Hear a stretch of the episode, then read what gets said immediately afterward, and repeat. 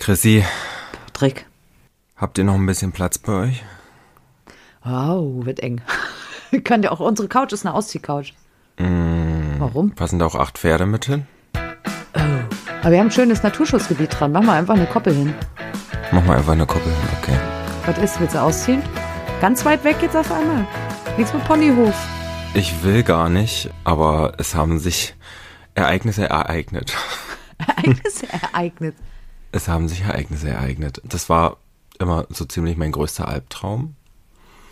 Ich habe ja den Stall, wo Ipa, Emmy, Lady und Co. stehen, gepachtet von meinem Ex-Partner, weil ich bei der Trennung so wenig wie möglich Stress wollte Ja. und ihm das Haus überlassen habe, was drei Stunden von seinem eigentlichen Wohnort entfernt ist in meiner Heimatstadt, was von den Eltern meiner Stiefmama ist, also von der Lebensgefährtin von meinem Papa. Und habe da alle Zelte abgebrochen, bis auf das Zelt der Pferde. Und bin da mit ihm so auseinandergegangen, dass das für immer sicher sein wird. Dass ich da jetzt mich nach einem anderen Objekt umgucke, habe ich sehr zeitig und sehr fair kommuniziert. Und auch kommuniziert, dass das dann ein fließender Übergang ist und vielleicht bleibt auch noch ein Pferd da. Also ich möchte ihn da auch nicht alleine stehen lassen.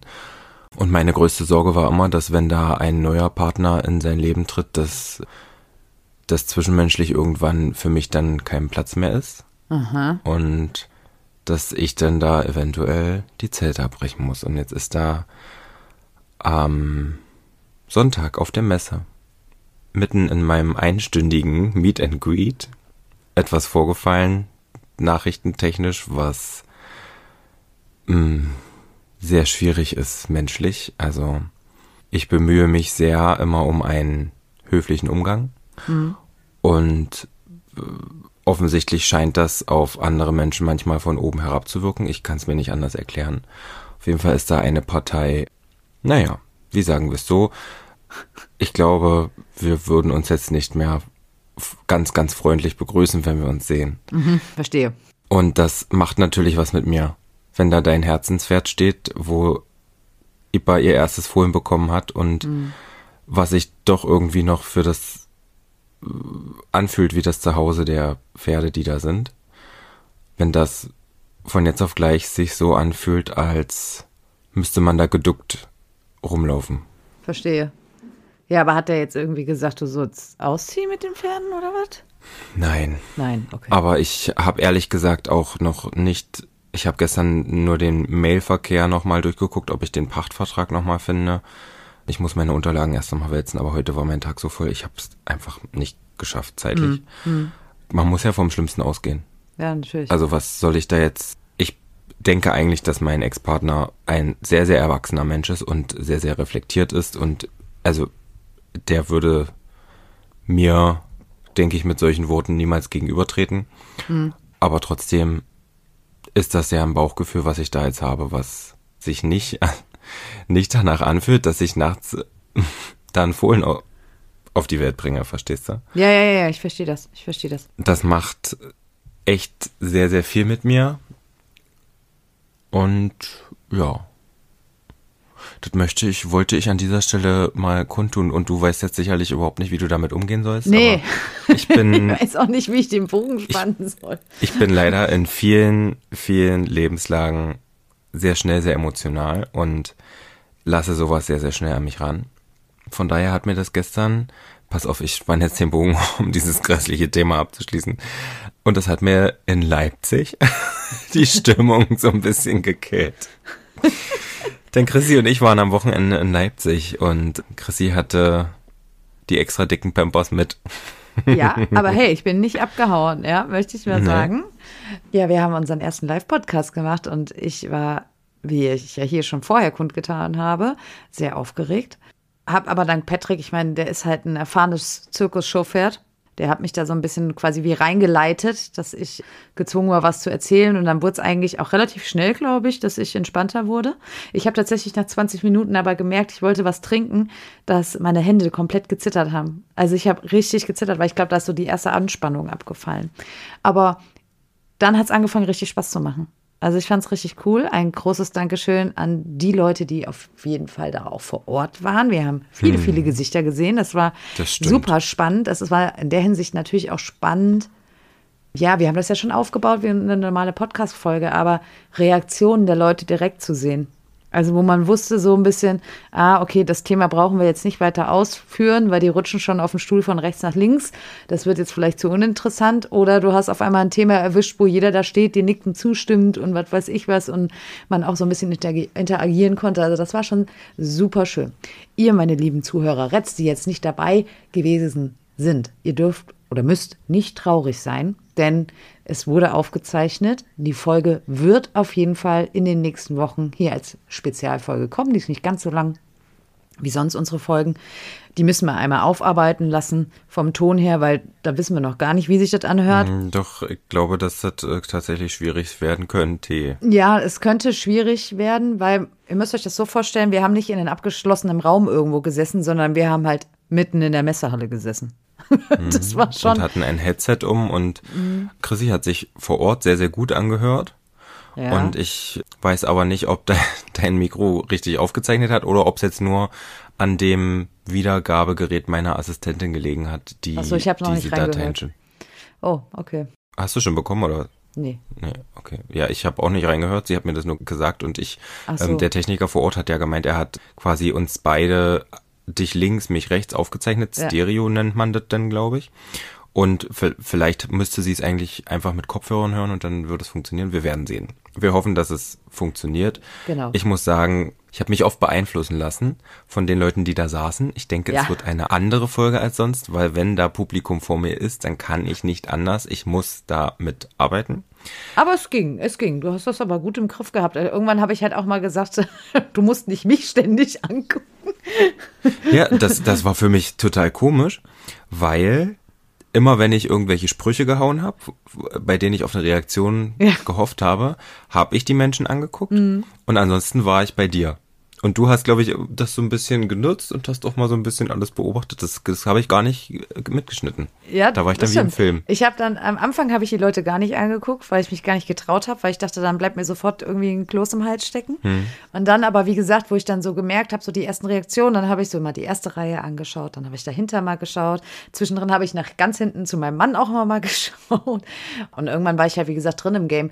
Und natürlich haben wir uns auch viel angeguckt, weil man muss halt einfach sagen, wir nehmen ja nie live miteinander auf, sondern wir sind ja immer hier über FaceTime verbunden.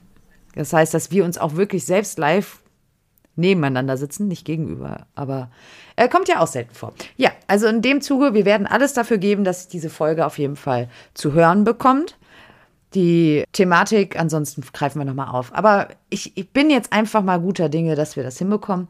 Vielen lieben Dank auf jeden Fall an der Stelle auch nochmal an die Partner Pferd, die das überhaupt ermöglicht mhm. hat, die uns da eingeladen haben. Und das hat trotzdem auch von der Orga und sowas alles super geklappt, hat super viel Spaß gemacht. Ich war das erste Mal ja da. Ich fand ein super interessantes und tolles Event, muss ich sagen, weil diese Mischung aus Shopping, Verkauf, Aktionsringen, Fachvorträgen und guten Sport dazu noch. Mhm.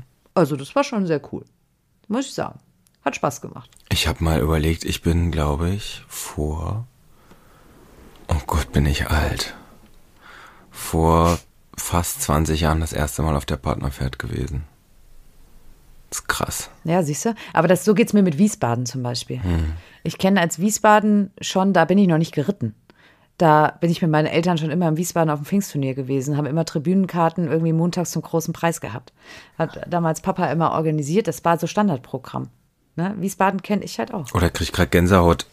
Ich denke gerade daran, wie, wie ich da mit meiner Oma war und mir ein Bein ausgefreut habe, als ich für mein allererstes Pferd eine braune Samtschabracke mit dem Namen des Pferdes besticken lassen durfte und die mit nach Hause nehmen durfte. Ich habe gar keinen Stand diesmal mit Bestickungsmaschine gesehen, stimmt. Weil sonst rattert immer irgendwo eine Bestickungsmaschine den ganzen Tag. Aber ich hab, wir haben uns ja gar nicht geschafft, alle Stände anzugucken. Ja, wir sind am Anfang schon nochmal durchgelaufen auch und sowas, aber ja, aber richtig intensiv konnte ich es auch nicht machen. Ich war jetzt aber natürlich auch nicht auf Shopping-Ausbeuter irgendwie aus, ne, dass ich jetzt gesagt habe, ich brauche jetzt unbedingt was. Du hast was Kratziges gekauft. Hast es dann doch gekauft, ne? Sind wir ja am Samstag noch vorbeigelaufen. Ich habe es dann doch gekauft, ja.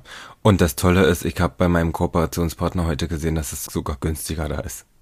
habe ich mich geärgert. Kannst du kurz den Zuhörer jetzt erklären, was du gekauft hast? Mm, Emmy kurz vor den Fohlengeburten liebt sie es ja, sich an unserem Apfelbaum zu kratzen. Oh Gott, da fange ich gleich an zu hören, wenn ich denk, dran denke, dass diese Stute nicht mehr den Apfelbaum irgendwann hat. oh. oh, dann kriegt sie neun. Und der steht ja aber gerade unter Wasser beziehungsweise Eis. Das mhm. heißt, da kann sie eh nicht hin. Und ich habe, wir hatten schon mal so, so einen Aufsatz vom Besen irgendwo angeschraubt. Mhm. Das fand mhm. sie auch schon toll, aber das war so schnell abgenutzt, das Ding, weil es ist halt nicht dafür gemacht. Und jetzt habe ich so, so eine Rinderbürste geholt.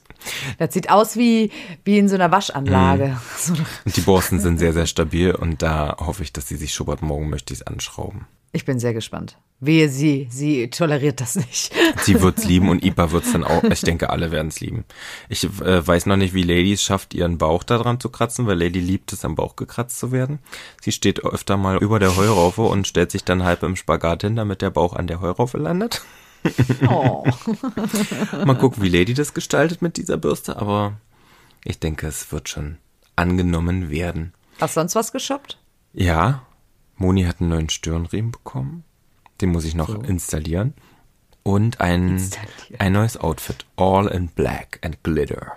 Ja, Black geht immer, geht immer. Ich habe im Kiwi tatsächlich dann doch auch noch einen Lederhalfter mitgenommen, weil ich ja keins hab sonst. Und ein. Spielzeug. Ja. Also ich muss ja sagen, ich habe irgendwann im Laufe des Tages zu meinem Mann schon gesagt, ich habe jetzt dringend das Bedürfnis, ich muss jetzt was kaufen. Hm. Weil, weil man hat ja dann schon so das Gefühl, es sind eigentlich dann doch schon ein paar Sache, tolle Sachen auch um einen herum. Ich muss das kaufen. Genau, ich habe ähm, ein Lederhalfter und habe, ich liebe ja diese, ja, wie sagt man dazu, diese Spielzeuge. Gibt es auch ein teuer, halt, die man in die Box hängen kann, mhm. die aus, nicht aus Stoff sind, sondern eben aus diesem etwas ja festeren, ich sag jetzt mal wie Wildleder, mhm. weil die sind auf jeden Fall sehr Q-beständig. Mhm. Aber das habe ich aber nicht für die Box gekauft, weil da hat er noch von früher das alles drin hängen, sondern ich will die aufs Paddock mitpacken. Mhm. Wenn er da mal, ob er damit rangeht, werden wir sehen. Ich habe auf jeden Fall das Bedürfnis gehabt, ich muss was kaufen. Also habe ich nicht nur ein, sondern gleich zwei Spielzeuge gekauft. In Karottenform und ein Crazy Horse. Es ist, wenn ich da das Revue passieren lasse, fühlt sich das für mich jetzt auf einmal, wenn ich daran mal ein paar Gedanken verschwende, das ist ein doofes Wort, darum ein paar Gedanken kreisen lasse, fühlt sich das schlüpfe ich jetzt gerade in die Perspektive der anderen, die quasi gewartet haben, dass sie zum Beispiel uns sehen. Wenn ich jetzt dran denke, mhm. dass ich da früher war, um ein Autogramm von Ludger Berbaum zu erhaschen, mhm. man da ich gewartet weiß, hat am, am Abreiteplatz, bis der kommt und der muss ja furchtbar genervt gewesen sein. Die sind ja eigentlich da, um Sport zu machen. Und dann quatscht da so ein kleiner Bengel und nicht nur ich, natürlich auch andere, die voll das und das gehört ja irgendwo dazu, so einmal sich selber vor Augen zu führen, wie sich das früher für einen selber angefühlt hat, wenn man da dann wirklich Natürlich. Oma anbetteln musste, das da mitzunehmen. Und jetzt hat man einen Beruf, wo man auch mal dem Pferd ein Outfit kaufen kann. Das muss man schon irgendwie zu schätzen wissen. Und ich war leider nach meinen beiden Terminen dort, nach dem Podcast und dem ersten zweistündigen Merch-Verkauf und dem Meet and Greet so ausgebrannt, weil ich auch davor die Woche mm, irgendwie immer auf Sendung war, dass ich teilweise dann auch wirklich genug hatte vom Bildermachen mit Menschen und das, falls da irgendjemand sich doof angesprochen gefühlt hat, obwohl ich denke, ich bin immer so direkt, dass es dann trotzdem lustig ist, hoffe ich. Also zumindest hast du immer gelacht. Ich denke, ich habe das schon ganz gut verkauft, aber es ist halt irgendwo. Naja, komm, am Ende hast du trotzdem jeden glücklich gemacht. Ja, ja. Gerade Sonntag war ich dann wieder. Warst du wieder eine normale Patrick? Resettet. Nicht der Grantige? Ja. Naja, wenn ich jetzt gerade Kisten geschleppt habe irgendwo hin, dann habe ich auch mal gesagt, ey komm, ich hatte gerade Termin. Sorry, ich möchte jetzt erstmal die Kisten wegbringen, anstatt, weil sonst kommst du ja nirgendwo an. Also, ich habe den Patrick quasi nach seinem Meet and Greet eingesammelt und wir wollten dann die Kisten quasi zum Reiterstübchen, so hieß dieser Bereich, wo der Podcast aufgenommen wurde, hinbringen, weil wir das da, also da abstellen wollten. Und das war nicht weit, der Weg eigentlich, aber wir kamen gefühlt gar nicht weit. Lag aber auch vielleicht daran, dass der Patrick ein wunderschönes Pailletten-Glitzersacko anhatte und quasi die Aufmerksamkeit aller auf sich gezogen hat. Ich habe irgendwann zu ihm gesagt, jetzt kannst du jetzt mal dieses Scheißding ausziehen, damit wir mal hier mal irgendwie zehn Meter vorankommen, ohne dass uns einer anspricht. Das ist ja Wahnsinn. Aber wo du jetzt sagst, hast, hast du noch Autogramme von früher, von so einem, irgendeinem Reiter? Ich glaube ja, ich habe so einen, einen Plastikkühlschrank, da habe ich sowas auf, also so, keine Ahnung, was man da reinmacht, wie so eine Spardose, sowas in groß.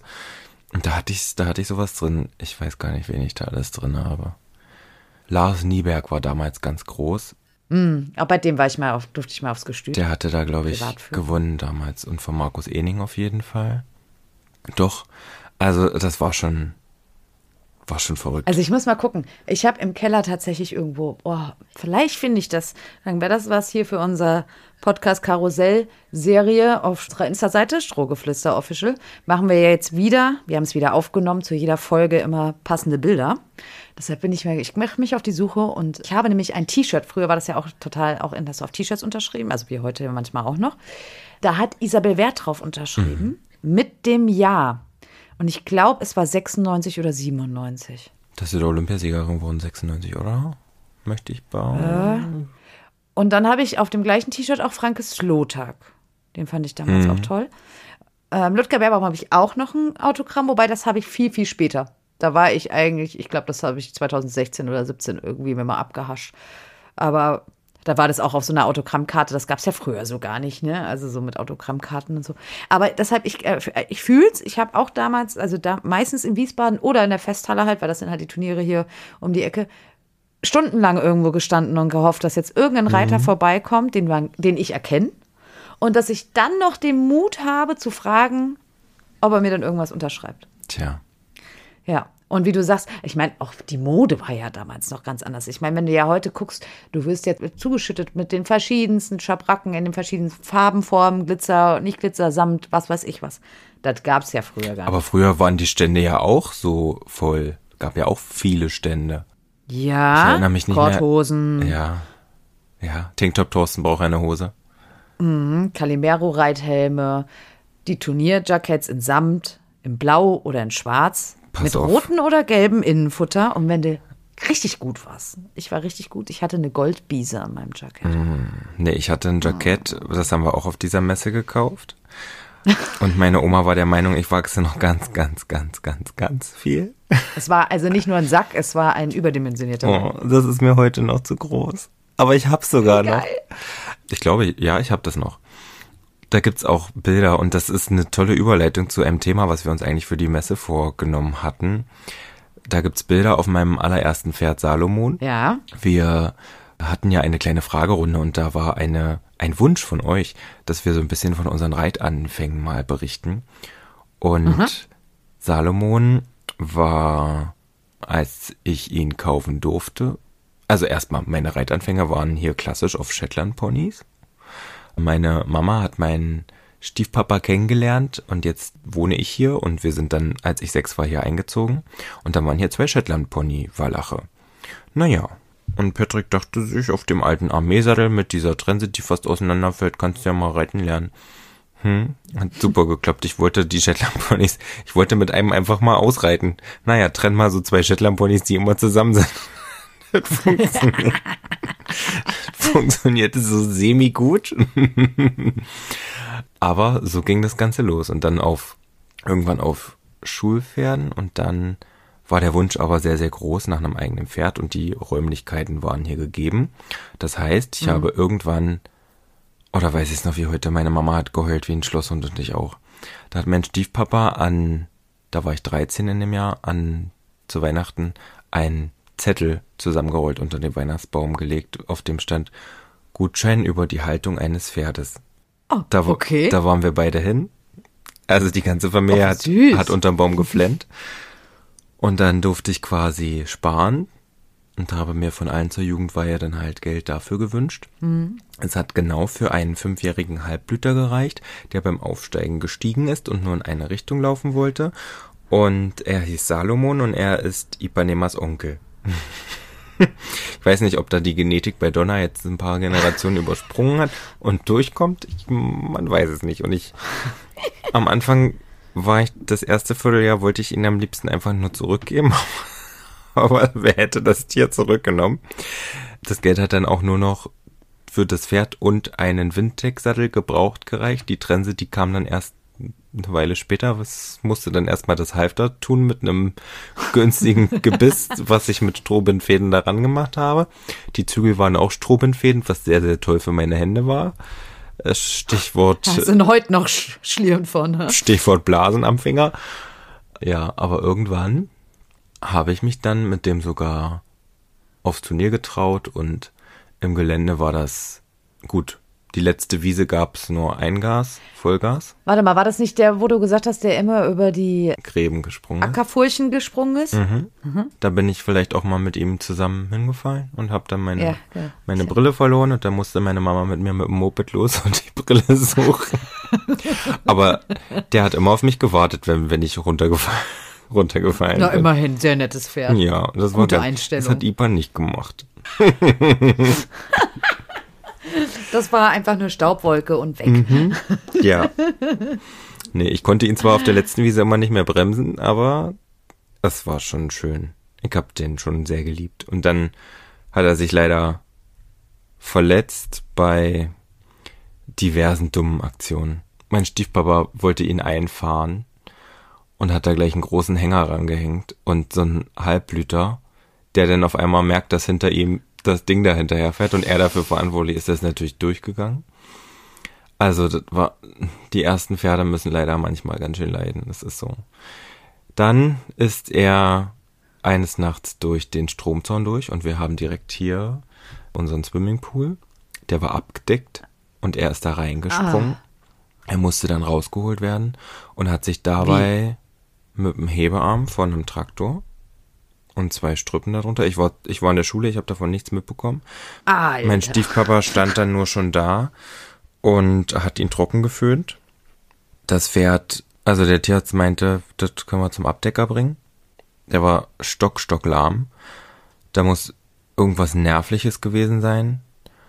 Mhm. Und ja, zum Abdecker wollten wir ihn aber nicht bringen, weil der Funken in den Augen war da.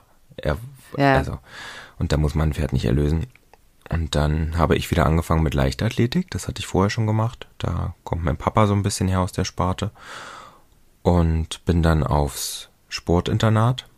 Und irgendwann lief der Bock dann wieder leider. Oder toll. Aber da war ich dann schon sportlich im, auf anderen Wegen erstmal unterwegs. Im olympischen Leichtathletikgedanken unterwegs und dachte, ich bin, werde eine richtig große Nummer.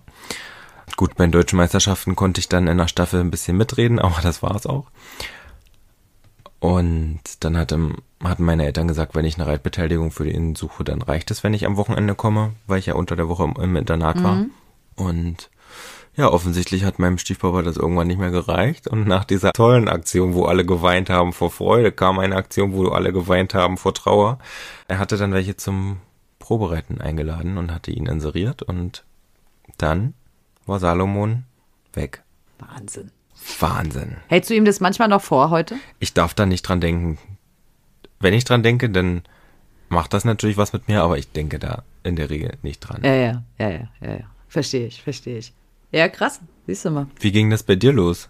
Also ich komme ja aus einer Familie, die eigentlich 0,0 mit Pferden zu tun haben. Mhm. Tatsächlich, da war ich noch nicht lange auf der Welt. Also wirklich erst wenige Wochen alt, waren meine Eltern mit meinen, ich habe ja zwei Halbbrüder auch, waren wir im Familienurlaub quasi. Und die Jungs sind da geritten, warum auch immer, weil die haben eigentlich auch nichts mit Pferden zu tun gehabt. Naja, und auf jeden Fall haben sie mich dann als Baby von meinem Bruder quasi auf den Sattel gesetzt. Mhm. Gibt es echt noch ein Bild? Heutzutage würde jeder sagen, wenn du sowas veröffentlicht, wahrscheinlich gibt es einen mega Shitstorm oder sowas. Das war mein erster Berührungspunkt auch auf jeden Fall mit Pferden. Und dem Moment war es halt schon immer so, dass ich halt immer Pferde, Pferde, wenn ich irgendwo Pferde gesehen habe, fand ich Pferde toll. Aber meine Eltern waren jetzt nicht so irgendwie davon, dass sie jetzt meinten, sie müssen mich jetzt irgendwo in der Reitschule irgendwo gleich stecken oder sowas. Was, was ich halt gemacht habe, ich bin in den Ferien immer in Reiterferien gefahren. Mhm. Habe da quasi reiten gelernt. Mhm. Also ich habe nicht in der klassischen Reitschule reiten gelernt, sondern ich war in Reiterferien. Wo man dann ohne Sattel dann irgendwann auch mal so mhm. durch die Gegend geballert ist und ich weiß teilweise wirklich Aktionen auch im Gelände, im gestreckten Galopp und was weiß ich was. Und irgendwann habe ich aber gesagt, ich würde halt wirklich gerne reiten lernen und habe dann 97, das heißt, da war ich elf, Ende, es war ja elfeinhalb war ich, habe ich dann in der Reitschule angefangen, einmal die Woche zu reiten. Hatte dann nochmal Ende des Jahres die Reitschule damals gewechselt und bin da dann groß geworden tatsächlich. Und dann ging das tatsächlich sehr schnell, weil habe halt natürlich angefangen, erstmal Longestunde, um zu gucken, wie reitest du. Und dann gab es halt bei der Reitschule damals drei Reithallengrößen. Also es gab eine, quasi eine kleine Halle, es gab eine 2040-Halle und eine 2060-Halle. Und du hast halt in der kleinen gestartet und dann hast du dich halt quasi von Gruppe zu Gruppe hochgearbeitet. Mhm. Das heißt auch von Reithalle zu Reithalle. Selbst wenn du in die 40er-Halle gekommen bist, bist du da erstmal Abteilung geritten, dann bist du da in dem Bereich eins weitergegangen ins Freireiten, hat sich das dann genannt, wo du halt nicht mehr Abteilung reitest und und und. Und bin relativ schnell dann in die 40er-Gruppe, weil anscheinend, weiß ich nicht, keine Ahnung, fanden mich die damaligen Reitlehrer jetzt nicht untalentiert. Und es kam dann irgendwann auch zügig, deshalb, also in Anführungszeichen, wenn ich das manchmal vergleiche mit heute, ist es sehr zügig. Mein Reitlehrer dann auf meine Eltern zu und hat gesagt, äh, wenn das auf Dauer quasi, also dass er da sieht, dass da eine Perspektive da ist und dass es halt Sinn macht, darüber nachzudenken, ein eigenes Pferd zu kaufen, weil ich halt einfach relativ schnell an dem Punkt war, wo es mit den Schulpferden halt, ich sag mal, für mich jetzt sportlich gesehen oder sowas nicht weiterging. Mhm. Ich war schon immer so ein bisschen sportlich auch orientiert, aber natürlich, also liebe ich Pferde von ihrer, also das Wesen Pferd natürlich auch, aber trotzdem war das halt immer für mich schon ein Anreiz. Ich habe halt sehr früh angefangen mit dem Tanzen. Ich habe ja mit sechs, glaube ich, angefangen mit, zu tanzen. Das wollte ich gerade fragen, wie da der Spagat war. Ach, am Anfang ging das. Also ich war, habe ja, so jetzt lass mich überlegen. Mit sechs habe ich angefangen. Ich glaube, wir waren 97, als ich angefangen habe mit dem Reiten, war ich schon auf jeden Fall auf Hessenmeisterschaften und deutschen Meisterschaften unterwegs. Also ich war ja sehr jung, auch wirklich noch da auch mit dem Tanzen. 99 war, war auch dann eine Europameisterschaft und sowas. Das ging. Das war eigentlich so ein bisschen das Reiten mein Ventil dazu, in Anführungszeichen, ne? Weil das war ja schon, also ich habe Garde und Showtanz getanzt, nicht das, was man unbedingt jetzt unbedingt auf, nicht als Faschingsverein, sagen wir es mal so, sondern halt wirklich als Leistungssport. Das heißt, wir haben Trainingslager gehabt und und und. Das ging, das hat sich am, also das hat sich ganz gut verbinden lassen. Das war in mhm. Und deshalb war ich auch, äh, war es halt auch damals für mich ganz cool, dass halt in der Reitschule, wo ich geritten bin, halt auch schon mit Schulpferden halt zumindest an den eigenen Turnieren mit teilnehmen konnte. Und damals haben wir zu der Zeit sehr viele Turniere gehabt. Das heißt, es gab immer ein internes Hofturnier, wo dann mhm. auch so wirklich so nur für die Kinder war, aber äh, die haben halt immer zwei Turniere im Jahr gehabt. Das heißt, ich konnte dreimal im Jahr auf jeden Fall irgendwie Turnier reiten. Und das war halt damals schon cool für mich dann, dass ich Reiterwettbewerb, Dressurreiter eh bin ich dann auch schon mit den Schulpferden und so geritten und E-Springen auch geritten. Ja, und dann hatten die das halt damals zu meinen Eltern gesagt, dass sie gesagt haben, ja, es wäre halt ganz gut und ja, meine Eltern haben es dann tatsächlich möglich gemacht. Das muss ich halt an der Stelle einfach auch sagen. Ne? Und Wie alt warst du da? Das war dann im Juni 2000 habe ich mein erstes eigenes Pferd bekommen.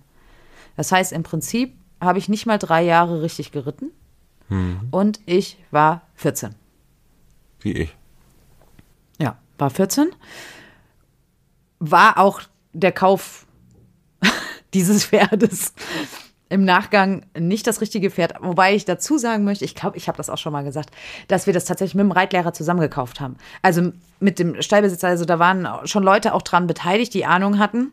Äh, sie haben halt trotzdem das falsche Pferd für mich rausgesucht, einfach am Ende. Das war halt einfach Youngster zu Youngster, also Anfänger zu Anfänger.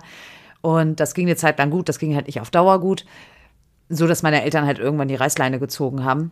Nach halt zweieinhalb Jahren und gesagt haben, das ist ihnen zu gefährlich, ich bringe mich damit um. Die Stute hat ein wunder, wundervolles, wunderbares Zuhause gefunden. Also die ist bis zu ihren Lebzeiten da geblieben. Der ging es richtig, richtig gut. Also es war für alle Beteiligten damals die beste Entscheidung. So kam ich ja dann auch zu Ruby. Ruby kam ja dann 2003 zu mir. Eigentlich zu einem Zeitpunkt, wo ich dem Reiten aufhören wollte. Wo ich eigentlich keinen Spaß mehr dran hatte, weil das einfach, ja, nicht einfach war mit dieser mhm. Stute. Die war nur 1,62 aber die hat selbst gestandene, erwachsene Männer auseinandergenommen, wenn die wollte. Die war halt sehr, sehr temperamentvoll einfach. Gut, Ich hatte, ich hatte es mal nachgeguckt. Ich glaube, ich glaube auch, dass sie die, dass sie, also die hatte mindestens 50 Prozent Vollblutanteil. Hm. Also da war auch schon ordentlich Saft hinten dran. Und wie wir halt im Nachgang herausgefunden haben, als wir die gekauft haben, war die quasi offiziell sechs. Hm. Aber sie war erst drei Monate unterm Sattel. Okay. Wie ich dann später herausgefunden habe. Also es war halt einfach keine gute Kombi. Aber wie gesagt, die Stute hat einfach ein wunderbares Zuhause gefunden. Und es war einfach, sonst hätte ich einen Ruby nicht gefunden und, und, und. Aber zur Reitschule noch, das möchte ich nur sagen, wie ich damals da hingekommen bin, das war dann auch nochmal ganz geil, weil meine Eltern haben eigentlich erstmal gar nicht eingesehen, warum sie überhaupt, also ich bin Reitstunden geritten und dann gab es die Möglichkeit damals, dass du ein Schulpferd als Pflegepferd haben kannst. Mhm.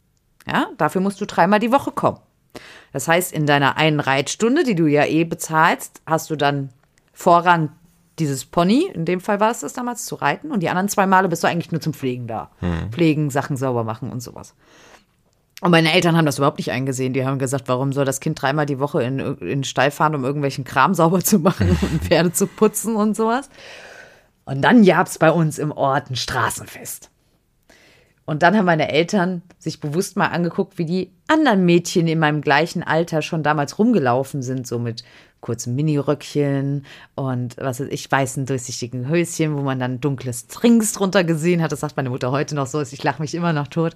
Und dann haben sich meine Eltern gedacht, ob das vielleicht nicht doch eine gute Idee wäre, das Kind, so oft es das möchte, in den Stall zu fahren. Und so kam das dann. Ich durfte dann mein Pflegepony haben und dann später hatte ich auch ein Pflegepferd, ein größeres. Und ja, so kam dann halt damals dann meine kleine Tracki-Stute bei uns an und die dann übrigens nach Finnland ausgewandert sind mit der und da wirklich ein tolles Leben hatte. Ich habe meinen Ruby gefunden. Ja. Hattest du so eine Phase, das habe ich hier bei uns beobachtet. Die Mädels, die zeitig angefangen haben mit Reiten, die hatten oft eine mein erster Freund Phase in Bezug auf ja, ganz in krass. Bezug auf ihr Pferd. Ganz krass. Wie war das bei dir? Ja.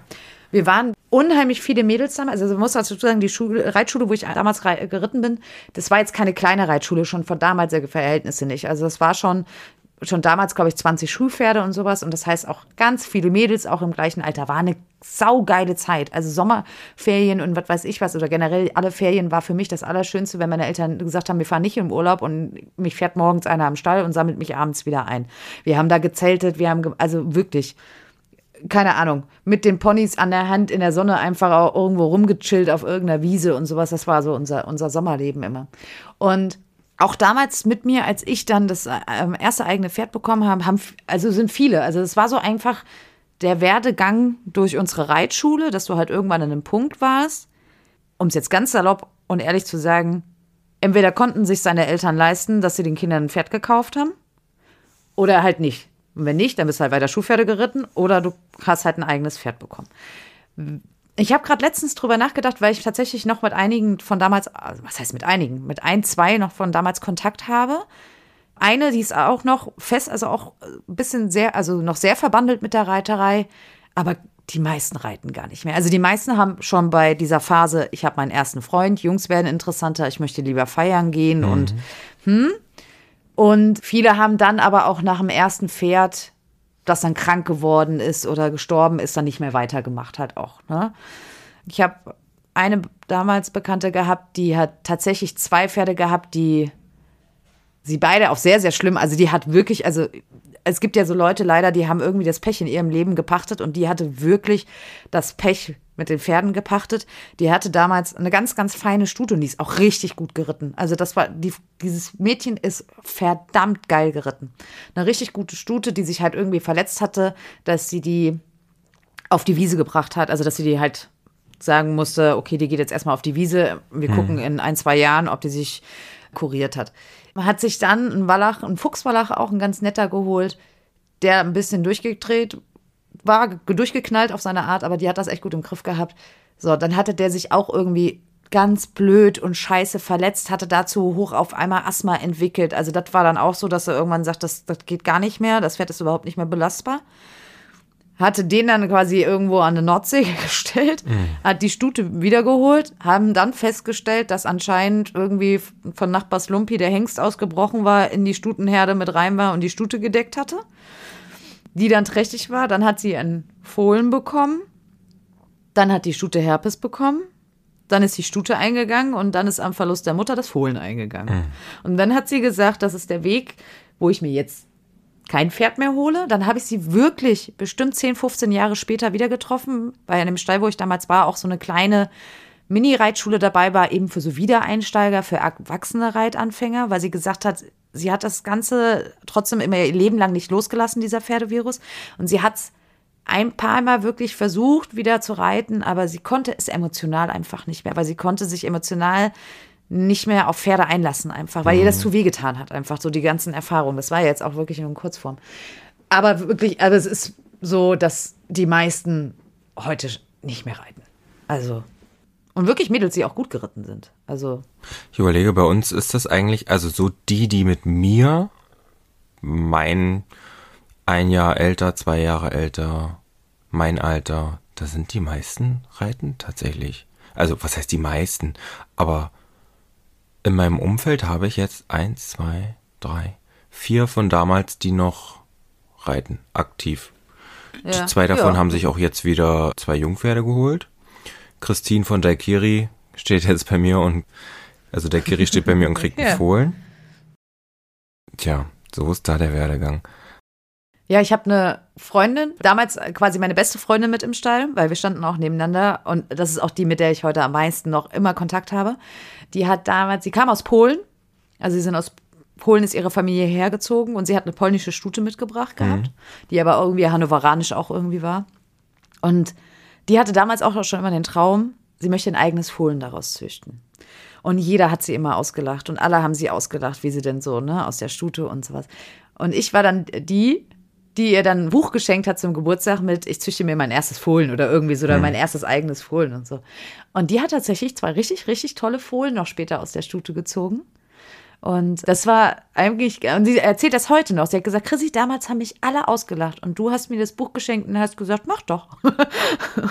und sie sagt jetzt auch, das sind jetzt natürlich keine Olympiasieger, aber sie sagt, das sind die besten Partnerpferde, die sie sich wünschen konnte. Und die eine Stute ist leider die erste, auch, die ist sehr groß, die ist fast so groß wie du. Eine Stute ist auch ein bisschen klein geworden, aber der zweite, der ist richtig, richtig riesig geworden. Und so kam ich übrigens auch das erste Mal nicht ganz in Berührung mit Fohlen, da war der schon hm. älter, aber da habe ich dann das erste Mal tatsächlich auch auf einem richtigen Jungpferd gesessen, weil die hatte mich dann irgendwann mal eingeladen, weil die dann bei mir in die, die war erst weggezogen, dann kam sie wieder zurück. Da war ihre Stute gerade vier. Und da hat sie mal gesagt, ob ich nicht mal reiten möchte. Ich bin nach vier Runden abgestiegen. Hm. Und da war das eine Fohlen noch im Making. Den habe ich dann auch später mal kennenlernen dürfen. Da war dann aber schon zwei. Ja, Fohlen. Fohlen. Fohlenkrankheiten gibt's wie Sand am Meer und darüber wollten wir uns wollten wir uns unterhalten, denn Chrissy ja. hat damit noch nicht so viele Berührungspunkte gehabt und, und ich aber auch, also zumindest mit dieser speziellen Fohlenkrankheit, erst als ich Moni zurückgeholt habe, weil sowas gibt es bei mir natürlich nicht, wenn ich da nur meine kleine Herde für mich habe und dann ja. niemals was Fremdes, Junges mit reinkommt, dann hat das natürlich bisher keiner gehabt. Und Moni war ja dann in der, in einer sehr großen Herde. Und eines Tages komme ich so auf die Weide und dann hat die da Warzen an der Nase. Oh. Also es ist echt nicht schön. Man kann dann eigentlich nur weggucken. Also ich weiß noch, als Franzl dann in der Aufzucht war und die Aufzucht hat mich zum Beispiel sofort vorgewarnt. Die hat gesagt, das ist wie halt mit dem Kindergarten, ne? Die kommen jetzt alle zusammen. Da bringt irgendwo jeder mal einen Keim mit. Das heißt, die werden jetzt erstmal alle rotzen, die werden alle husten, dann hat man ein bisschen Pilz und naja, und dann hatte ich mal auf Instagram gesagt und da sagten viele auch so, ja, wart ab, bis die Fohlenwarzen kommen. Ich so, was denn Fohlenwarzen? Habe ich noch nie in meinem Leben gehört, dass sowas gibt. So, habe ich auch gedacht, bleibt uns bestimmt erspart. Nein, bleibt uns nicht erspart. Zu meinem letzten Besuch gucke ich so und denke so, der sieht aber komisch aus am Ohr. Dann dachte ich erst so, der hat sich da vielleicht jetzt auch Pilz irgendwie so eingefangen. Dann dachte ich noch so, ne, das war halt im Anfangsstadium. Ich bin mal gespannt, wie er jetzt aussieht, wenn ich das nächste Mal hinfahre. Weil nämlich dann lustigerweise nämlich dann kurze Zeit später noch die Dame von der Aufzucht mir noch, weil wir wegen was anderem noch gesprochen hatten, gesagt hat so, ach so, übrigens nicht wundern, äh, ich hab da so ein bisschen was drauf gemacht. Da sage ich, sind das diese Fohlenwarzen? Und sagt sie, ganz genau. Mhm. Und dann sage ich, ernsthaft? Und dann habe ich sofort nach sachdienlichen Quellen gegoogelt. Ich habe nicht in irgendwelchen Foren gelesen dass das wirklich drei bis fünf Monate andauern kann, solange die da sind. Und das kann ja wirklich das komplette, wie du sagst, Maul Augen, Ohren, das ist so das, was das irgendwie am meisten irgendwie befällt. Das kann richtig furchtbar schlimm aussehen. Ich weiß gar nicht, ob ich die nächsten fünf Monate dahin fahren kann. Kann sein, dass er, dass er den Sommer über noch hässlich ist. Das ist richtig. Ja. Und er ist ja gerade eh nicht mit seinem Plüschfell und das sieht er ja eh gerade verboten aus irgendwie. Und jetzt kriegt er auch noch was. Also Moni hat das mitgebracht und hat Donna damit angesteckt. Ja. Die hatte das dann im vergangenen Jahr. Warum hat man da bei dir keine Bilder gesehen? Hast du ihn ja nicht gezeigt in der Zeit? Das zeige ich nicht, nee. Weißt du, und das ist der Grund, genau das ist der Grund, warum Leute sich nicht auf sowas vorbereiten können. Das war wie, als ich das auf Insta gezeigt hatte, dass die zwei sich am, am Sack genuckelt haben die ersten Tage, weil sie irgendwie saugen wollten. Das habe ich aber auch schon mal gezeigt. Ja, und dann ich. haben so viele aber zu mir geschrieben, ich wusste gar nicht, dass das, also dass sie das halt auch so machen. Und da, klar haben auch viele geschrieben, ist komplett normal, aber da sage ich, siehst du, siehst du, liegt daran, sowas zeigt nämlich keiner. Es ist doch aber schön, auch mal die Welt des Fohlenbesitzens aus der kindlich naiven Sicht der Chrissy zu sehen. naja, gut. Ich muss ja sagen, auf die Chose jetzt war ich ja trotzdem irgendwie so ein bisschen mental vorbereitet, dass es kommt. Das Wichtige ist natürlich, dass es auch wieder geht. Lass uns überraschen. Es gibt aber immer ein paar Sachen, die da sind. Es ist Alfie zum Beispiel, das hatte ich vorher auch noch nicht. Heutzutage sind ja alle Fohlen zu lang und zu weich gefesselt. Der war zu fest. Ja.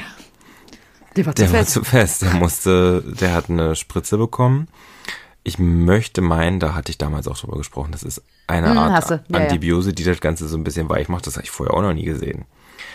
Und da sind dann die Fesseln halt ein bisschen abgesackt.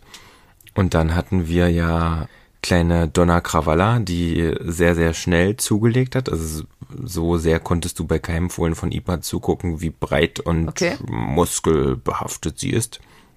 Und die Dame dachte sich auf der Weide, äh, ich möchte bitte nur mit einem Huf vorne fressen. Das andere geht nicht. Die müssen ja quasi fast im Spagat stehen, damit die mit ihren mhm. kurzen Hälsen da zum Gras kommen. Und da hat sich dann ein kleiner Bockhuf entwickelt.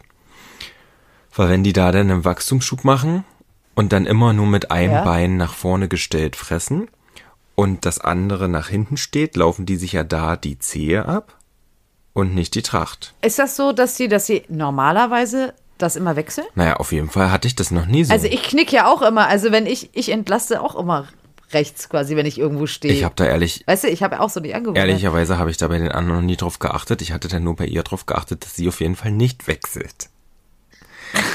okay. Und das hatten wir dann mit der Hufbearbeitung begonnen. Ich hätte natürlich am liebsten einfach geraspelt und geraspelt, bis es ein gerader Huf ist. Das macht man wohl so nicht. nee, wir haben da wirklich Millimeter für Millimeter weggenommen. Und beim ersten Mal lief sie da auch klamm einen Tag. Also es war nur ein Tag. Weil es halt natürlich zieht. Wenn ihr euch jetzt vorstellt, ihr seid in der Pubertät. Ich bin zum Beispiel auch in einem Jahr 13 Zentimeter mal gewachsen, als ich noch jünger war. Jung und knackig. Das waren noch Zeiten. Da kam ich mit meinen Händen nicht zu meinen Füßen, wenn ich die Beine gestreckt hatte. Und so ist das natürlich Komm ich heute bei, so, nicht. bei so einem Fohlen auch.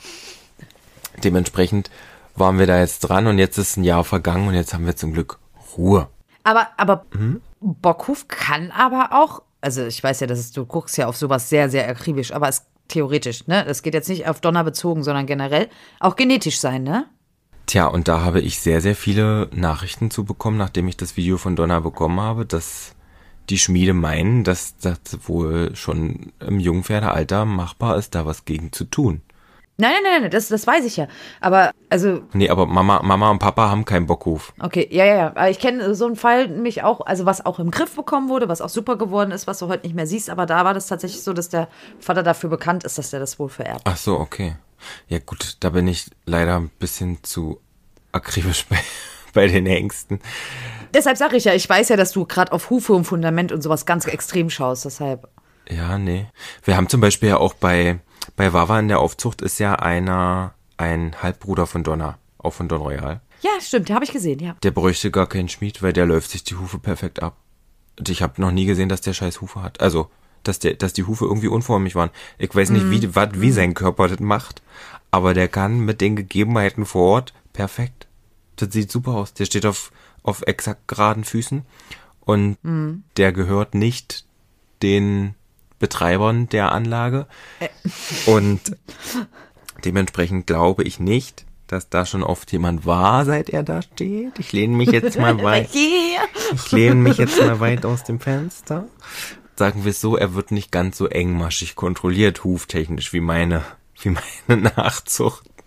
Aber der steht trotzdem super da. Also, Wahnsinn. Weiß ich nicht, ob das was mit dem Hengst zu tun hat. Also ich glaube jetzt ganz ehrlich, als der Q jetzt ein Jahr da in Aufzucht stand, hat der glaube ich auch nur zweimal im Schmied gesehen.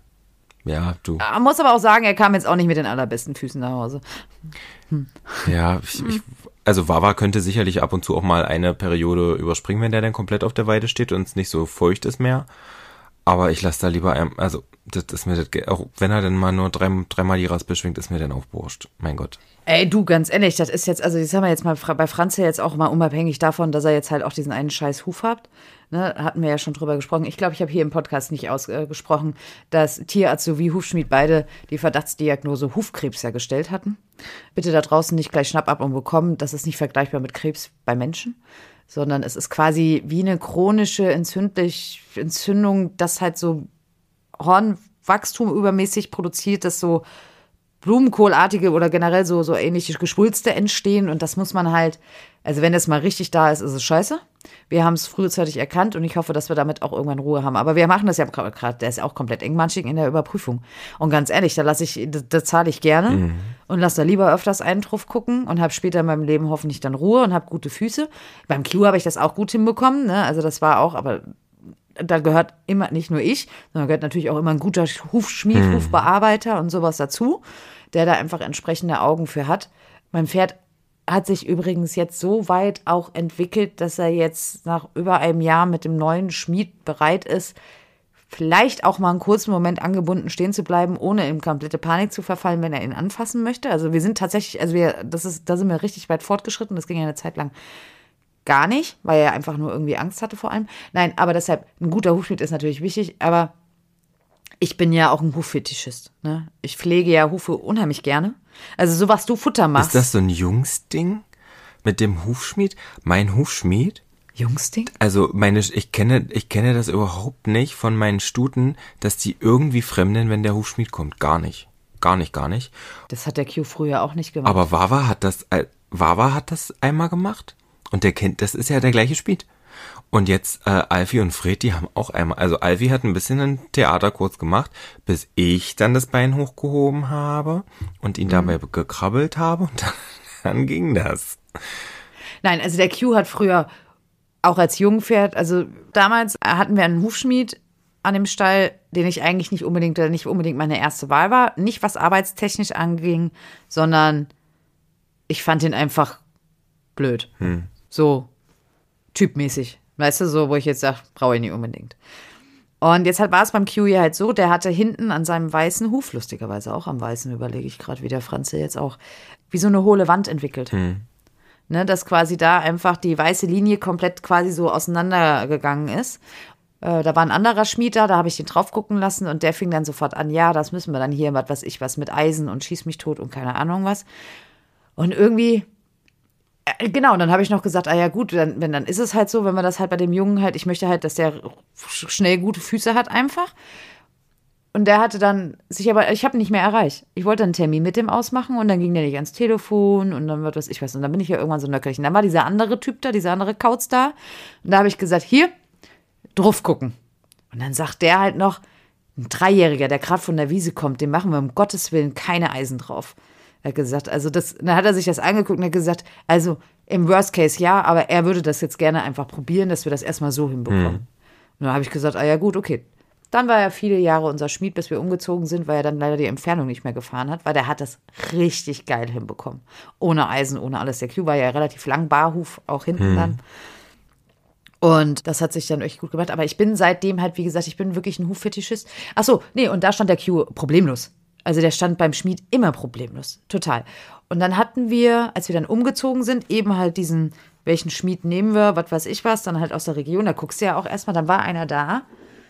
Und ich war an dem Tag nicht da und ich bin es immer gewohnt eigentlich, dass ich nie dabei bin. Weißt du, weil normalerweise ziehen die sich den aus der Box, binden den an, beschlagen den oder schneiden den aus und stellen den wieder weg. Weil hat immer funktioniert. Und an dem Tag mussten sie es abbrechen, weil der sich halt auch von dem neuen Schmied null anfassen lassen hat Dann habe ich noch gedacht, man muss dazu sagen, der hat wirklich ein bisschen unangenehm gerochen, irgendwie der Typ. Und mein Pferd ist sehr geruchsempfindlich. Dann hatten wir einen anderen, damit hat das aber eigentlich ganz gut funktioniert. Und der Q ist seitdem richtig komisch geworden, seitdem der zweimal und, äh, auf dem OP-Tisch lag. Mhm. Also der wurde schon nach, noch als Hengst komisch nach der ersten OP, da fing das schon an. Aber seit Wallach ist er da richtig komisch. Das ist einfach, wenn du eine gewisse Energie aufbringst.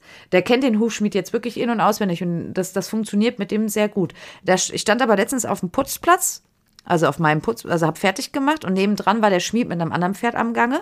Das geht auch. Jetzt war dieses andere Pferd aber nicht ganz so entspannt. Und dann wurde der halt nur mal ein bisschen lauter. Weißt du, wenn du so ein Mensch so Energie reinbringt, weißt du, dass jetzt mal wirklich auch sagst, du jetzt, wie jetzt, ob du auf den Tisch schauen würdest, du, ey, jetzt ist aber auch mal gut. Mhm. Und da hat der Q sofort Angst bekommen.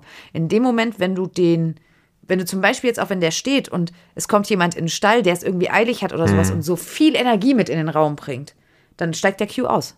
Da kriegt er, da kriegt er richtig Angst. Und das war, glaube ich, einfach das Problem, dass dann halt einfach der sich dann irgendwann, klar, dann zappelt der, dann wird jemand ungeduldig und dann kriegst du, dann war halt vielleicht irgendwas. Vielleicht hat er auch in der Klinik Verbindung mit Männern gehabt, ich weiß es nicht. Aber das haben wir jetzt, wie gesagt, gut in den Griff bekommen. Ja. Und ich pflege halt Hufe schon immer sehr gerne und das war ganz auch süß, aber an dem Tag oder irgendein anderes Mal, da stand auch der Hufschmied nebendran und ich bin ja wirklich so, ich mache ja wirklich dann nach dem Reiten auch in sowas jeden gefühlten Sandkorn aus der Ritze. Das ist so einfach, das, das gibt mir Beruhigung, das gibt mir Befriedigung, wenn ich da nochmal 20 Minuten stehe und die Hufe richtig schön sauber mache und so. Und dann stand er so neben mir und hat gesagt, ich bin richtig stolz auf dich. Ich habe, glaube ich, noch nie in meinem Leben jemanden gesehen, der so penibel die Hufe sauber macht und pflegt. Das sage ich so. Dankeschön. Da sagt er, das sieht man aber auch, ne? Weil die Hufe sind echt gut. Deshalb ist das jetzt für mich, diese ganze Matschwetter, das ist ja für mich jeden Tag der pure Horror, wenn ich den da reinhole, wo ich mir denke, oh Gott. Oh, ich hatte heute erstmal Todesängste, als ich die Pferde reingeholt, also als ich Moni und Missy reingeholt habe zum Unterricht machen. Wieso? Na, weil das, das war genau die Uhrzeit, wo es noch gefroren war und aber mm. so matschig. Und ich bin ja lang gelaufen, wie, also du hättest irgendeine Filmmusik drunter legen können. Wir sind da alle drei getippet, getippet, getippet. Das Paddock ging zum Glück von, oder die Weide geht zum Glück von denen. Naja, aber sie hatten es jetzt auch nicht so eilig, wieder rauszukommen. Also die werden schon wissen, Komisch. die werden schon wissen, dass es da draußen gerade nicht so toll ist. Ich habe mich gefreut wie ein Keks wie heute, als es Matschwetter war. Ja, das war auch dann gut aufgetan. Aber es war heute Morgen, aber Sie haben auch gesagt, heute Morgen war es auch trotzdem schon noch grenzwertig bei uns. Also dass du halt einfach in diesem Schlamm, wie du sagst, die Eisbrocken noch stecken hattest. Und als so. ich dann meine 25 Liter Kanister rechts und links ein äh, auf der tiefsten Stelle des Grundstückes getragen habe, da wo immer eine Pfütze steht, da war unten drunter wirklich noch Eis. Da hatte ich kurz mhm. Angst um mein Leben, aber Donna hatte mich gut überwacht und ich blieb am Leben. nee, ich wollte aber, ich wollte jetzt aber da einen kleinen, kleinen Übergang schaffen. Also ich hatte heute mit Moni und Missy Unterricht und hatte, die standen Anfang des Jahres, zehn Tage hatten die ungefähr Pause. Und Moni kann man ja dann ganz normal ablongieren. Und dann geht das. Mit sie brauchst du nicht ablongieren, weil das ist ein Brummkreisel, der um dich rumkreist. Das, das passiert, äh, nee, das habe ich gar nicht erst probiert. Und ich habe jetzt mit ihr was gefunden, was mich, also hättest du mir das vor ein oder zwei Jahren gesagt, dass ich so ne, sowas mache, ich hätte dir sowas von einem Vogel gezeigt. Ich mache jetzt mit diesem Pferd Bodenarbeit vor dem Aufsteigen. Das heißt, ich und die ist ja auch so fein, die also ich habe das gleiche dann auch mit Moni mhm. direkt danach probiert beim Warmführen, beim Schrittführen. Die dachte sich, Alter, was willst du von mir? Geh weg. Und Missy so, okay, du biegst jetzt deinen linken kleinen Finger. Ich gehe jetzt in diese Himmelsrichtung. Ach so, du guckst jetzt nach rechts hinter dich. Ich mache also das. Also dieses Pferd ist, das ist so fein, es erzieht mich zu allen Sachen. Ich kann, ich kann das nicht erklären. Die hat, ich weiß auch nicht, ob ich das perfekt gemacht habe, aber sie hat einmal Schenkelweichen gemacht ja. und dann Schulter herein im Schritt und hat dabei auf minimalste Sachen, die ich da gemacht habe, reagiert. Ich weiß, ich kann dir jetzt gar nicht beschreiben, was ich da genau an meinem Körper verändert habe, dass sie den Unterschied merkt zwischen Schenkelweichen und Schulter herein, aber es hat irgendwie funktioniert. Dann muss ich immer noch mit ihr einmal alle vier Hufe. Ich darf die Gerte nicht Nein, wahrscheinlich nicht, ja, an klar. das Bein legen. Ich darf nur mit der Gerte an das auf das Ja. Bein zeigen, was sie anheben soll. Und selbst dann kommt ab und zu noch ein Bein geflogen.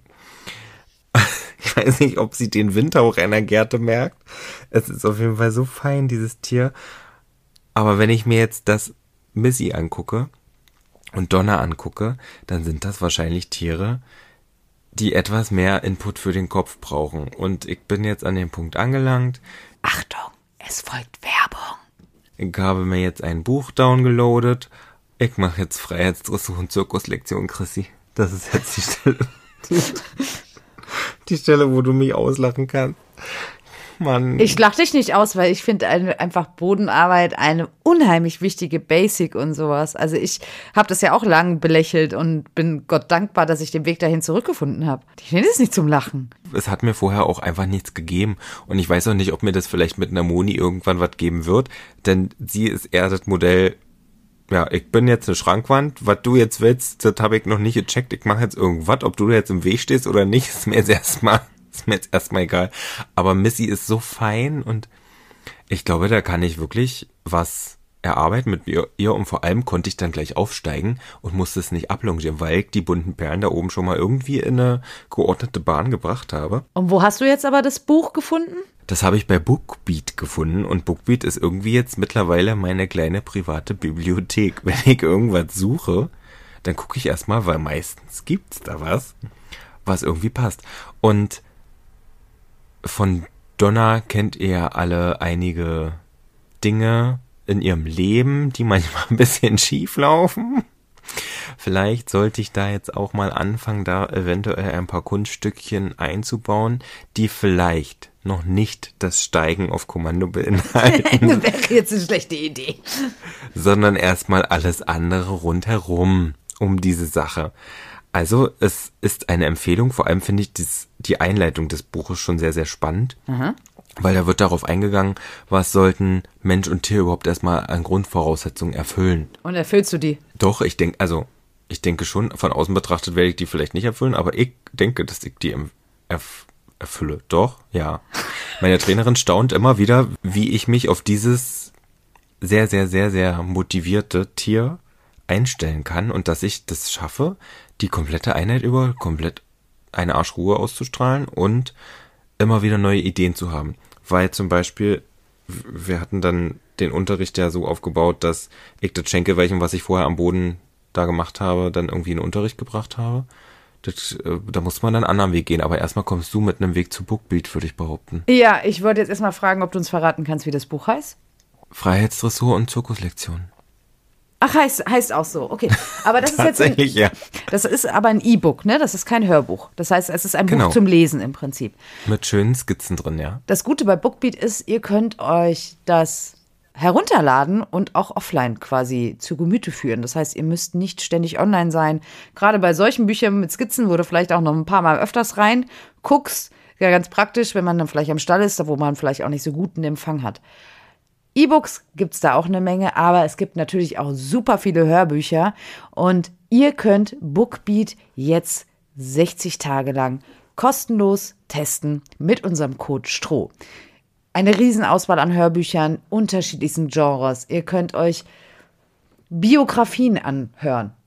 Sehr zu empfehlen übrigens, Riesenbogen, den ich jetzt spann. Kurt Krömer. Ich finde, das ist eine echt sehr spannende Biografie von einem Mann, der bekannt ist als Comedian, der aber in seinem Leben von Depressionen, trockener Alkoholiker und sonstigen Sachen geprägt ist. Also das ist schon zwar natürlich auch ein bisschen nicht ganz leichte Kost oder was eben, was mal einen auffällt, aber ihr erinnert euch vielleicht zum Beispiel, wenn ihr was zum Lachen haben wollt, was kurzweiliges, das habe ich euch schon mal vorgestellt, das Neinhorn, auch eine tolle, lustige Sache, auch für Kinder geeignet, denn Kinderbücher gibt es da natürlich auch.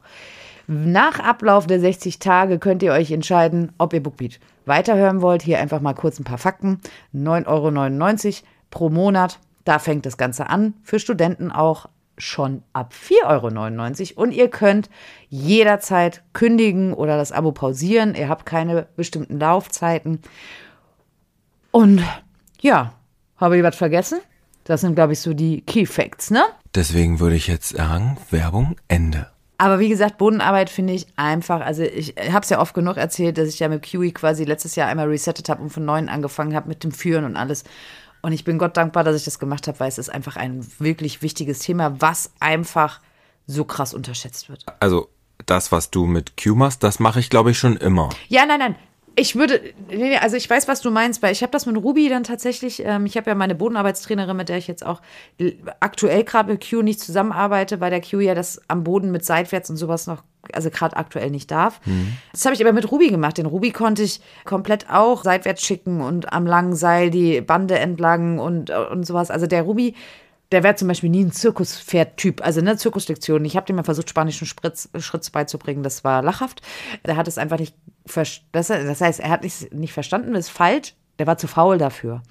Also das ist auch sowas, wo ich halt sage, dieses Pferd hätte nie Piaf Passage in seinem Leben gelernt, weil der einfach nicht spritzig genug da war. Der war nicht an genug. Ne? Aber der war trotzdem clever. Und der hat Bodenarbeit, mit dem habe ich das unheimlich gerne irgendwann gemacht. Nachdem ich, aber da war der auch schon aus dem Turniersport fast raus, weil ich mir halt irgendwas gesucht habe, als Alternative, um den halt auch zu beschäftigen. Und das hat unheimlich viel Spaß gemacht. Und da hoffe ich, dass ich irgendwann mit dem Q jetzt da auch weiterarbeiten kann, weil du kannst am Boden super viel erarbeiten. Und gerade so eben, wenn die Murmeln auch mal an sind und du Pferde halt kopfmäßig schon beschäftigen willst, aber halt gerade körperlich noch nicht jetzt antraben willst oder was weiß ich was. Und ablongieren ist ja das eine, aber wenn sie dir da halt, wie du sagst, einen Brummkreisel mit 180 km/h an der Longe um dich herum brettern, macht das jetzt auch keinen Sinn unbedingt immer. Ja, und deshalb, also Boden, aber ich find's cool. Aber Zirkuslektion, ich bin gespannt. Ich auch. Also mal gucken, was da kommt. Vor allem ist dieses Tier aber so, dass mich das unwahrscheinlich erziehen wird zu feinsten Hilfen, weil ich neige zum Beispiel immer dazu, wenn ein Pferd nicht gleich auf meinen Schenkel reagiert, dass ich mich dann da so festziehe und dadurch rutscht mein Hintern ja eigentlich auf die falsche Seite. Ja, kenne ich. Mhm. Und heute hat Missy mir dann gezeigt, indem sie einfach richtig hart gegen das Bein gegangen ist, Papa, wenn du rechts sitzt, dann geh ich nach rechts. Ich habe zwar noch keine fertige Ausbildung genossen, aber für mich ist das richtig. Setz dein Popo nach links, wenn du nach links gehen willst und ich dem rechten Schenkel weichen soll, weil sonst mache ich das nicht. Richtig. Das habe ich heute gelernt. So mein Aha-Erlebnis. Verrückt. Aber es, es macht gerade sehr viel Spaß mit, mit beiden Pferden. Wirklich. Das ist doch schön. Ja. Das ist doch schön. Ja, ich hoffe ja auch. Also wir haben jetzt in zwei Wochen Tierarzttermin und dann hoffe ich da vielleicht wenigstens auf der Hinsicht positive News, dass wir da einfach das Ganze ein bisschen jetzt weiter ausbauen können. We will see. Und dann sehen wir uns ja jetzt auch bald schon wieder. Also das wird dann die nächste Folge, die wir live aufnehmen. Weil zwischendurch haben wir dann hoffentlich unsere Spezialfolge und hatten dann ein bisschen Luft vielleicht. Sodass du dann gleich aus den Nähkästchen plaudern kannst, oder? Wird das dann eigentlich wieder eine Cocktailfolge? Das, naja, dann werden wir ja unsympathisch. Also ich finde aber einmal im Jahr können wir das machen. Einmal mehr müsst ihr da durch. Aber dann kriegt Jana, unsere Schneiderett, wieder einen Anfall, Wahrscheinlich. weil wir so viel schmatzen durch den Zucker. Aber diesmal machen wir richtig, shaken wir die, oder? Ja, wir haben ja auch ein cooleres Hotel diesmal und sitzen nicht im UFO-Badezimmer aus Plastik. Du, das weiß ich nicht. Ich hab's ja nicht gebucht. Ich auch nicht. wir lassen uns mal überraschen. Credits gehen raus an Celine. Wir freuen uns, wir sind äh, auf der Spoga, ihr erinnert euch, das hatten wir letztes Jahr auch, wie gesagt, unsere Cocktailfolge. Und dann lassen wir uns überraschen, wo uns der wunderbare Abend hintreiben wird. Ich freue mich auf jeden Fall tierisch. Wir zwei so einen Abend alleine ist auch immer ganz cool. Messe und sowas ist schon immer jetzt spaßig gewesen, hat viel Spaß gemacht. Wir haben echt eine coole Zeit gehabt, aber so abseits vom Trubel ist dann auch mal ganz nice. Ne? Das ist richtig. In diesem Sinne würde ich sagen, vielen Dank, meine Lieben, dass ihr wieder zugehört habt bei unserem Podcast. Strohgeflüster. Mit dem verpeilten Patrick. und der vergesslichen Chrissy. Wir haben unser Intro nämlich vergessen. Also machen wir einfach ein Outro daraus. So, und jetzt darfst du meinen Satz sagen. Der letzte macht die Stalltür zu. Das war meine Erfindung. Pa. Tschö mit Ö. Ciao, Liebe. Ihr Lieben. Ach, ihr wisst schon. Bis zum nächsten Mal.